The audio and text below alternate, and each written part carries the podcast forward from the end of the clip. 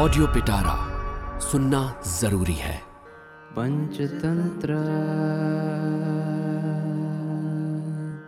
नमस्कार, मेरा नाम है ऋचा और आप सुन रहे हैं ऑडियो पिटारा, और मैं लेके आई हूँ विष्णु शर्मा की लिखी संपूर्ण पंचतंत्र की कहानियाँ। इस कहानी का नाम है, 8वीं कहानी है, नकली बाघ। किसी स्थान में शुद्धपट नाम का एक धोबी रहता था। उसके पास एक गधा था। वो घास न मिलने से बहुत कमज़ोर हो गया। तभी उस धोबी ने जंगल में घूमते समय एक मरा हुआ बाघ देखा और सोचा, अहो बहुत अच्छा हुआ, रात में गधे को इस बाघ के चमड़े से ढककर जौ के खेत में छोड़ दूंगा, जिसे बाघ समझकर पास के खेतों के रखवाले इसको नहीं निकालेंगे।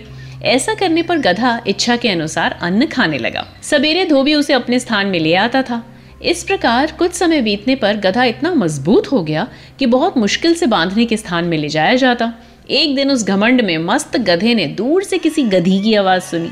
उसको सुनते ही वो भी रेंकने लगा। तब उसे बाघ के चमड़े से ढका हुआ गधा जानकर उन रखवालों ने लाठियों, बाणों, पत्थरों के प्रहार से मार डाला।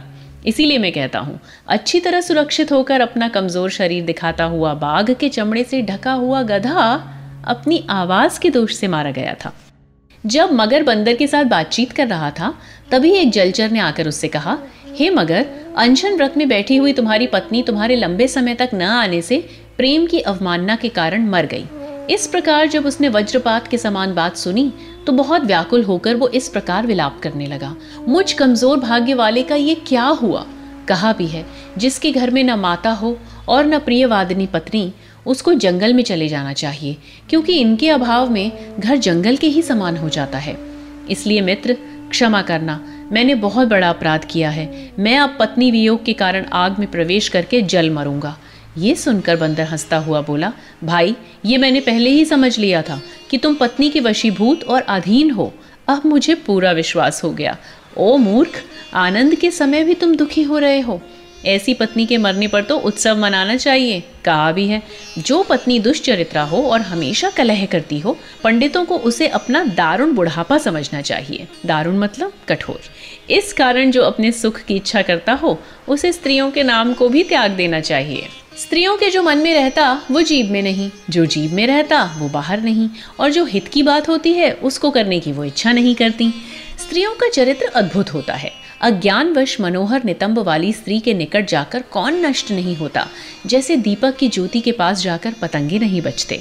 ये स्त्रियां अंदर से विषभरी और बाहर से मनोहर होती हैं।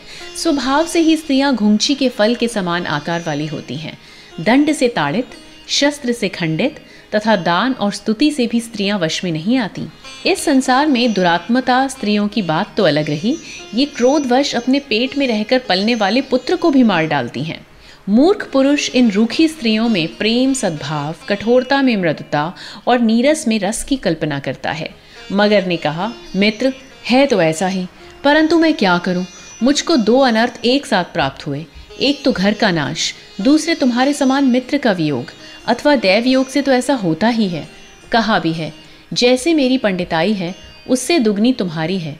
केवल जार ही नहीं, जार मतलब उपपत्ति, परंतु भरता यानी भरण पोषण करने वाला, परंतु भरता में भी नहीं है। ओ नग्निके, क्या देखती है। बंदर बोला, ये सब कैसे। मगर कहने लगा, पंचतंत्र।